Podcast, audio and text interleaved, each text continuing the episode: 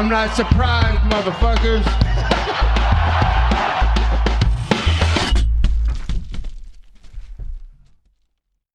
Et bienvenue dans l'épisode numéro 40 du Guillotine Podcast. On va parler de UFC 263 cartes super stacked. Euh, deux combats pour la ceinture chez les middleweight avec Israël Adesanya, le champion en titre contre Marvin Vettori. Deuxième combat entre ces deux combattants. Israël Adesanya nous venant tout droit du Nigeria, habitant la Nouvelle-Zélande. Et Marvin Vettori qui tient vraiment à être le premier champion UFC euh, venant d'Italie. Chez les flyweight, euh, Figgy, euh, Figuedero, euh, le Brésilien contre Brandon Moreno. Le deuxième combat aussi, le premier combat qui avait livré vraiment beaucoup d'entertainment. Et enfin, Leon Edwards qui ne s'est pas battu depuis vraiment longtemps contre Ned Diaz qui lui aussi ne s'est pas battu depuis un certain bout. On va se concentrer sur ces trois combats. Je vais parler uniquement de ces trois combats on va directement en rentrer dans le bain avec Leon Edwards contre Nate Diaz. Leon Edwards, qui est un petit peu le vilain petit canard euh, chez les welterweight, euh, puisqu'il est invaincu depuis 8-9 euh, combats, je ne sais plus exactement. Et euh, il a toujours voulu chercher un title fight euh, depuis des années maintenant. Euh, il n'a jamais pu l'avoir. sur son dernier combat contre Belal Mohamed, qui justement s'est combattu juste avant lui sur cette même carte contre Demian Maya et qui a gagné. Ça fait plaisir pour lui, Belal Mohamed. Leon, Edwards s'était battu contre Belal Mohamed, mais un IPOC avait arrêté le combat prématurément. vraiment un sale IPOC en plus. Hein. Belal Mohamed était, était mal en point bon, euh, son, œil voit bien, tout va bien pour lui aujourd'hui, Dieu merci, mais euh, c'était ça à voir. Euh, donc c'est ça qui laisse encore un peu plus d'amertume au niveau de Leon Edwards, puisque ben, il se combat pas souvent, mais il est clairement un gros contender chez les welterweight. Et dans son dernier combat, euh, un Salah a arrêté le combat alors qu'il avait gagné clairement le premier round. C'est dur, c'est frustrant pour lui. Euh, et là, on lui offre euh, ben, Ned Diaz sur, sur, sur un plateau. je vais m'expliquer quand je le dis sur un plateau parce que Ned Diaz, c'est le côté entertainment, le côté superstar qui prend le dessus sur classement. je veux dire, Nate Diaz peut avoir un title fight, il, s'en fout. Euh, lui, euh, c'est vraiment son nom, son legacy, son brand, sa marque de fabrique qui, est importante pour lui peu importe la finalité euh, du combat, il faut qu'il y ait une guerre, il faut qu'il y ait un comportement digne de Ned Diaz qui serait alors à ce moment-là ben, de la provocation, mais vraiment un esprit de warrior avec surtout un combat en 5 rounds. Hein. C'est le premier combat qui n'est pas pour une ceinture et qui n'est pas le main event qui est en 5 rounds. C'est à ce point-là que euh, le UFC place vraiment beaucoup d'importance dans Nate Diaz euh, parce que c'est une superstar. C'est quelqu'un qui vend du pay-per-view, c'est quelqu'un à qui on donne des combats de légende, hein, Conor McGregor par exemple. Euh, voilà, c'est quelqu'un qui, ramène beaucoup, beaucoup d'audience, beaucoup de fans et qui a vraiment un, un caractère exceptionnel, qui est un personnage hors du commun. Et pour ça, Léon Edwards, mais c'est vraiment bon pour lui parce que s'il gagne, euh, ça lui donne ben, peut-être un petit peu plus de notoriété, mais aussi de valeur euh, au niveau du classement, et puis peut-être aller chercher un title shot. Euh, et ce combat-là était, super important pour Léon Edwards. Et, et, malgré le fait que Léon Edwards ait dominé les débats du début à la fin, euh, il y a toujours encore une fois ce petit goût d'amertume à la fin pour Leon Edwards.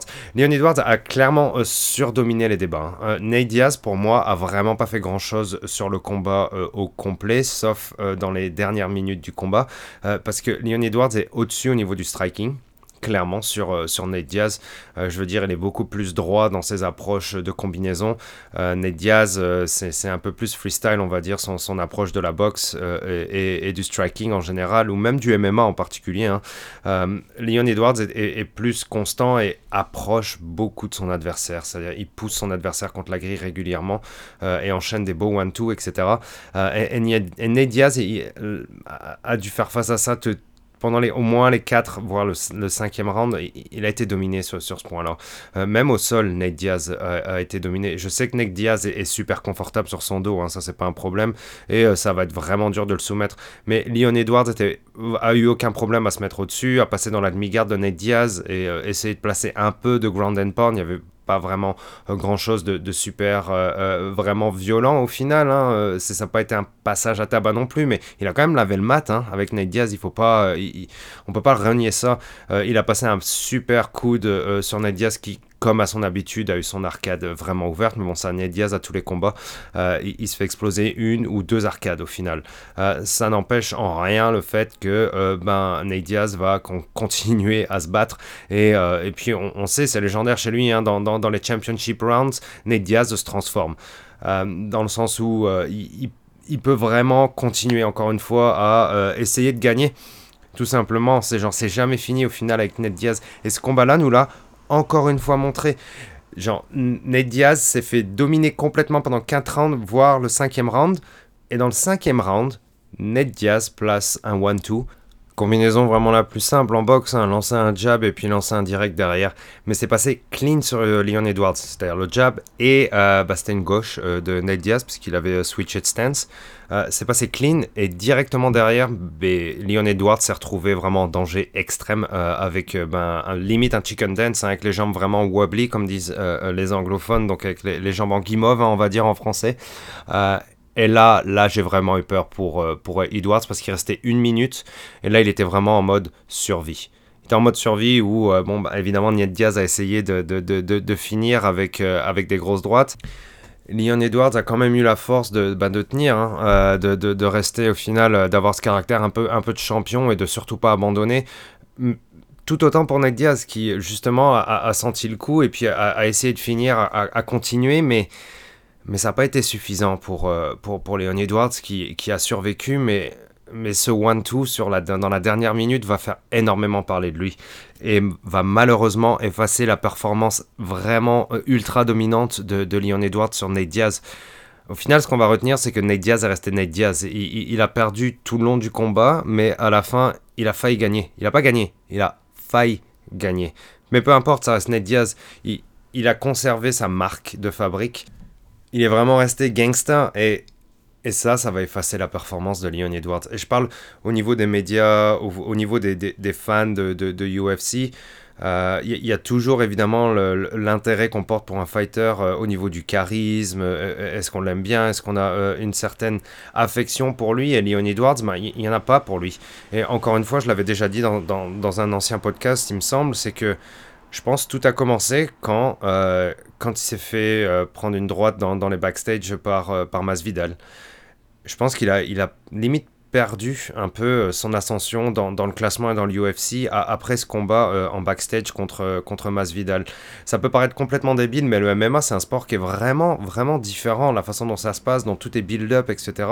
Euh, c'est complètement différent de beaucoup d'autres sports, même de la boxe au final. c'est complètement débile au final la, la façon dont ça se passe, mais c'est tout un puzzle qui, qui, fait que bah, on se retrouve avec des classements pareils, qui se retrouve, qu'on se retrouve avec des combats pareils ou des fois avec des combats de freaks limite. C'est peu importe, c'est que dans le MMA. Puis dans le UFC, euh, c'est la même chose. Donc c'est dur pour, pour Leon Edwards, mais moi en tant que, fan et que aficionado du sport, euh, je vais me rappeler de la performance d'Edwards. Je sais que Edwards a gagné. Il a failli perdre, ça je m'en rappellerai pas. Je m'en rappellerai, pardon. Mais encore une fois, c'est décevant et sûrement rageant pour Leon Edwards. pour, les gens, limite, Ned Diaz a gagné, quoi, alors que non, pas du tout. Mais Ned Diaz reste Ned Diaz et Ned Diaz a fait du Ned Diaz et Ned Diaz a failli, failli renverser le combat. Et ça, les gens vont s'en rappeler, les fans vont s'en rappeler. Et puis Leon Edwards, au final, le pire, c'est que avec ce combat-là, je pense qu'il va passer encore euh, à la queue pour le title shot et que Covington est repassé devant. Euh, après, est-ce qu'avec une performance de genre-là, il peut gagner contre Ousmane? Ça va être dur de knockout Ousmane, mais, mais ce sera un bon combat, je pense quand même. Ça va être dur pour, euh, pour, pour Edwards de devoir accepter peut-être les, les, prochaines semaines et les prochains mois et tous les événements qui vont s'en suivre autour des welterweights. Mais au final, il a gagné.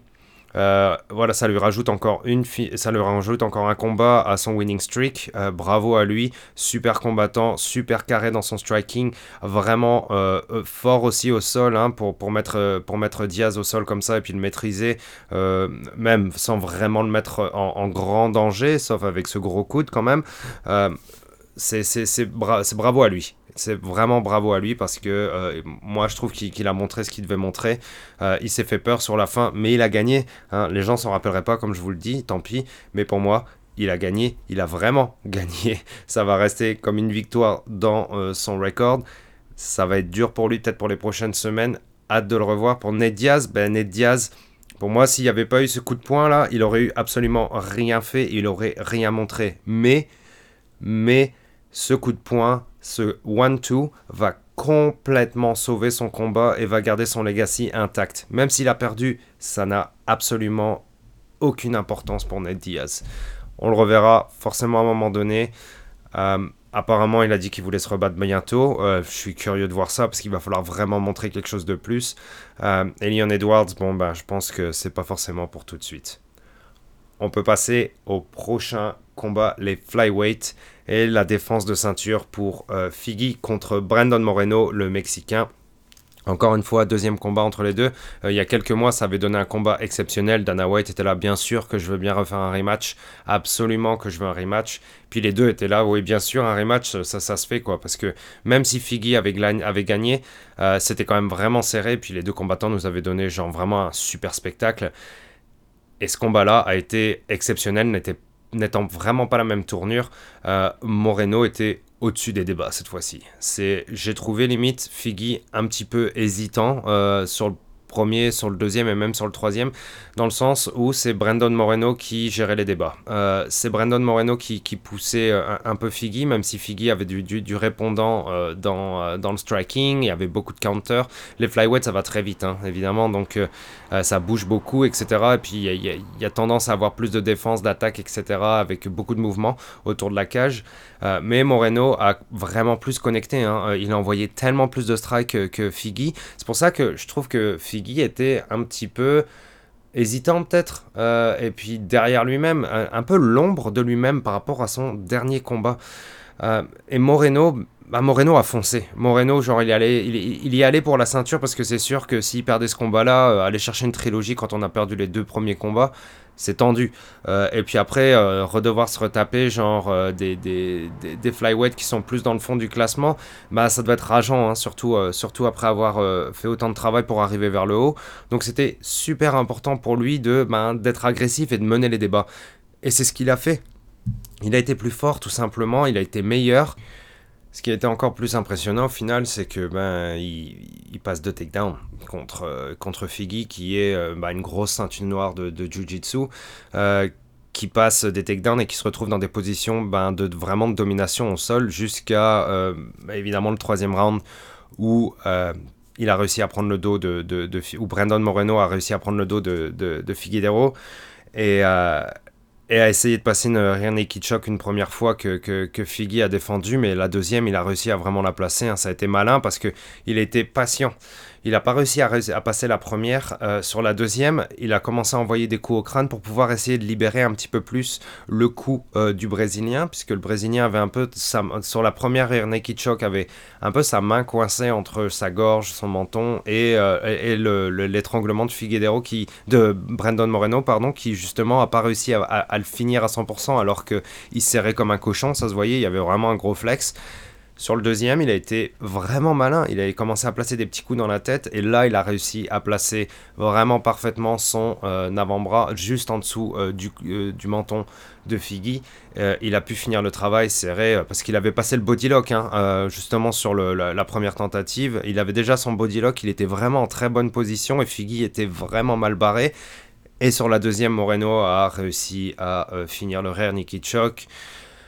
Figgy a taper. Une ceinture noire brésilienne qui tape, c'est rare. Ça, ça se voit pas, ça se voit pas souvent. Il y, a, une, espèce de, je sais pas si c'est fierté ou alors une tradition, euh, euh, que ce soit en gi ou en ogi pour les Brésiliens euh, en, ceinture noire, vraiment expérimenté. De, il y a une espèce de, une tradition de pas taper de pas taper et puis de, de, s'exploser le bras, de se disloquer l'épaule, peu importe ce que c'est. Euh, et euh, la Figgy a tapé sur un rear naked choke plutôt que euh, de partir faire dodo. premier champion mexicain, Brandon Moreno, exceptionnel champion, mais c'est une très belle histoire pour, pour le flyweight, qui était évidemment genre complètement genre submergé par les émotions à la remise de ceinture ou même après avoir passé le rear qui a quand même évidemment beaucoup respecté son adversaire. Hein. C'est ça y est maintenant. Euh, a gagné le premier, Moreno a gagné le deuxième. Il y a quand même une histoire là. Ça y est, il y a une histoire entre les deux. C'est beau et les deux se respectent. Et Moreno est un, super gars, un, grand combattant, un méga complet. On l'a vu dans son striking, deux takedowns qui sont passés, puis à la fin il passe un naked choke. Je veux dire, c'est magnifique, super champion. On est vraiment content pour lui. Premier champion né euh, sous le sol, euh, sur le sol pardon, euh, mexicain. ça fait plaisir pour le peuple mexicain, ça fait plaisir pour Moreno. Et ce qui est vraiment, vraiment important aussi, c'est que la division des flyweight est bel et bien vivante. On, a, on est blindé de spectacles. On a un très beau champion. Avant ça, on avait un autre très beau champion. Et maintenant, on a une belle rivalité, on va dire sportive, hein, plus que le reste, puisque le reste, je pense que les les, deux sont, plus euh, euh, respectueux euh, entre eux, donc il n'y a, pas de problème à ce niveau-là. mais on a une super bonne rivalité, quoi. C'est, je pense, s'il y a la trilogie qui se fait, et puis Dana White, lui, évidemment, je pense pas qu'il aurait quelque chose contre ça, et puis Moreno ou Figgy non plus, j'ai pas forcément suivi, mais ce serait un petit peu mon avis, hein, vite fait. tout le monde voudrait ça, hein. moi en tant que fan, bien sûr que je signe pour le troisième, ça va être génial. bravo à Moreno, super combat c'était le, combat de la soirée. Clairement pour moi, euh, c'est ça, c'était le combat de la soirée. Euh, ça, ça a vraiment livré, on s'est régalé. Bravo à Brandon Moreno. Et on peut passer sur le main event, euh, évidemment lui aussi en 5 rounds. Ça fait donc 3 fights en 5 rounds de suite. Israël Adesanya contre Marvin Vettori. Encore une fois, combat numéro 2 entre les deux combattants. Et ce combat-là, je savais pas trop quoi en penser parce que Marvin Vettori, ben, le premier combat avec Israël, oui, certes, c'était une split decision. Hein, Israël a gagné, puis Vettori, évidemment, l'a un petit peu ouverte là-dessus, du genre non, je pense que j'avais gagné, etc. etc. Euh, on verra par la suite que c'est ça, ça, ça, depuis le début, c'est une blague jusqu'à la fin, un petit peu. Hein, Vettori qui, qui s'amuse avec les décisions des arbitres. Euh, mais euh, Israël a perdu contre Blacko. Hein, il, y a, quelques mois, me semble-t-il, euh, parce qu'il a voulu aller chercher la ceinture chez les 205, chez les light heavyweight, et il a complètement perdu contre Blacko. Euh, il s'est fait complètement dominer au sol, il n'a jamais réussi à sortir du side control. Euh, et là, on a commencé à voir peut-être les, défauts d'Israël au sol, où on se disait, bah, il, a un très bon takedown defense, certes, mais une fois que tu vas au sol, qu'est-ce qui t'arrive? Est-ce que tu vas réussir à te sortir de là? Bah, contre Blacko, pas du tout. Et c'est le seul point pour moi hein, vraiment intéressant du combat contre Vettori parce qu'Israël a complètement dominé les débats sur le stand-up, du moins, du sur le stand-up au moins. Euh, mais Vettori a été malin parce que il a réussi à aller chercher, euh, mettre son adversaire euh, au sol deux fois. Hein. les, premiers takedowns, qui, il y en a un surtout, je pense c'était en début de round où Israël bah, s'est fait un peu avoir comme un bleu. mais Israël a réussi à se relever à chaque fois. Euh, qui sont en full guard ou qui sont en euh, demi-garde. Donc ça, c'était super rassurant du côté de Easy. Euh, parce qu'une fois qu'il était debout, je veux dire, c'était bien trop fluide et rapide pour Vettori. Vettori, genre son striking comparé à Israël, c'est genre le jour à la nuit, quoi. Euh, la Formule 1 et le karting pour pas faire de mauvaises références. Mais on est clairement là-dedans. Hein. Euh, Israël est clairement au-dessus et Vettori, genre, la seule façon pour Vettori de gagner, c'était genre, bah, d'essayer de laver le, le, le mat avec son adversaire. Mais Israël a réussi à se relever à chaque fois. Vettori avait aucune chance contre Israël. Israël a gagné à la, décision, euh, Israël a, gardé, a gagné le combat euh, à, la distance. Israël était contre la grille euh, souvent dans ce combat-là, mais Vettori, qui essayait d'envoyer quelques strikes et de, travailler sa boxe anglaise, Israël mangeait ça comme du pain béni. Hein. quelques mouvements de tête, décalage à droite ou à gauche. Euh, Vettori revient sur lui, bim, un low kick euh, à chaque fois. Euh, et après, petite combinaison sur des counters, du genre un espèce de uppercut jab avec une droite directe et décalage sur le côté, bim, gros low kick sur la jambe droite de Vettori qui en a mangé sur les 5 rounds, hein, des low kicks sur la, sur la jambe droite. Je pense que ça devait être assez compromis à ce niveau-là. c'était facile, je veux pas dire facile pour Israël, mais c'était très bien exécuté et il n'a pas vraiment été gêné quoi sûrement quelques petites frayeurs, surtout une grosse frayeur quand même, je vais pas mentir. Euh, Vettori a réussi à prendre le, dos d'Israël et a commencé à placer une rear naked choke, mais Israël a été super malin, genre a été explosif et s'est retourné directement sur Vettori pour se retrouver face à face. Pendant une seconde, j'ai une petite frayeur quand même que Israël se fasse choquer contre Marvin Vettori. Ce qui était genre. Bah, ce qui aurait été malin pour Vettori, hein, parce que euh, c'était la seule façon, je pense, pour lui de gagner ce combat et d'aller chercher la ceinture. Euh, et il a perdu euh, l'occasion grâce à Israël qui, bah, lui, a pas paniqué et puis a, réussi à sortir de, de, ce pétrin. donc bravo à Israël pour, pour vraiment avoir amélioré son, je pense, sa défense au sol. Je parle pas de défense takedown, je parle de défense au sol. Maintenant, est-ce que Israël peut attaquer au sol? Je, je, je sais pas, je pense pas, c'est pas son style. Euh, chacun a une préférence, dans, je pense, dans, son combat euh, pour le MMA, right? Euh, il y a des gens qui sont plus grappleurs, des gens qui sont plus strikers, des gens qui sont plus lutteurs, des gens qui sont plus box, des gens qui sont plus kick. Il y, a, y, a, un peu de tout. Il faut, il faut tout pour, pour nous donner du plaisir au final quand on regarde les combats. Donc, Israël, c'est plus, ben, c'est le striking impressionnant avec beaucoup d'esquives, etc. Et il a appris, je pense qu'il s'est amélioré du moins sur le sol, sur la défense au sol. Et c'est ça qui a fait qu'il a, il a pas eu de problème dans ce combat au final. C'est cette défense au sol parce que Vettori, là, euh, le striking, c'est pas comparable avec Israël. Israël a défendu sa ceinture. Et tant mieux, parce que c'était un gros test pour Israël, dans le sens où il avait perdu son combat, mais encore une fois, hein, de vraiment, genre, clairement, contre Blacko. Donc il fallait absolument qu'il gagne ce combat d'une façon unanime, du moins unanime, hein, pas forcément finir le combat ou alors qu'il y ait un stoppage, mais d'une façon unanime, et il l'a fait. Donc Israël a jamais été parti, mais un peu quand même, Easy is back hein, à la fin de la journée. Euh, c'est un peu ça, et c'est quand même rassurant pour lui il est là pour durer chez les middleweight, je pense. C'est un beau champion, euh, il est très fort. Euh, si, et puis il est encore plus ou moins jeune. Il a encore plusieurs années pour améliorer son combat au sol. Euh, Israël est, là encore. Quoi. Je veux dire, il, c'est pas qu'il a encore beaucoup de choses à prouver, mais c'est sûr que défendre son, sa ceinture pour quelques fois encore, là, ça ferait de lui, genre, ben, quand même une légende de la, de la promotion UFC. Et peut-être même du MMA puisque évidemment il a aussi une grosse carrière en kickboxing avec euh, une centaine de combats, quelque chose comme ça. Euh, donc oui, clairement, genre un combattant de légende, euh, à en devenir du moins. Bravo Easy, is back.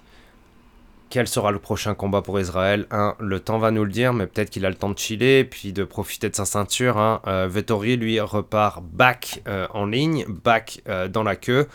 C'était une très belle soirée. On a eu des beaux combats. On a eu un très beau nouveau champion qui est Brandon Moreno. On a eu une grosse ferrière pour Edwards et euh, au final, euh, pour moi, hein, une complète domination d'Edwards et qui, encore une fois, réaffirme son statut de sérieux contender chez les welterweight. On a Nate Diaz qui a sauvé son nom euh, sur un 1-2. Et on a Easy, qui est toujours Easy, qui est toujours champion chez les middleweight. C'est la fin de cet épisode. Merci pour l'écoute. N'hésitez pas à me suivre sur euh, Twitter, euh, Guillotine Podcast, at Guillotine514. Laissez-moi un follow, commentez sur les tweets. On est là pour discuter. On est des passionnés. On se gave sur les cartes. Il y en a d'autres qui s'en viennent. Et mon petit doigt me dit qu'il y a une belle petite carte qui s'en vient d'ici quelques semaines. Serait-ce Cyril Gann contre Alexander Volkov? Ah, une semaine avant, il y a quand même Korean Zombie aussi qui euh, va se battre contre Dan Ige. C'est cool. On a des beaux petits UFC Fight Night qui s'en viennent pour les deux prochaines semaines. On se reparle très bientôt.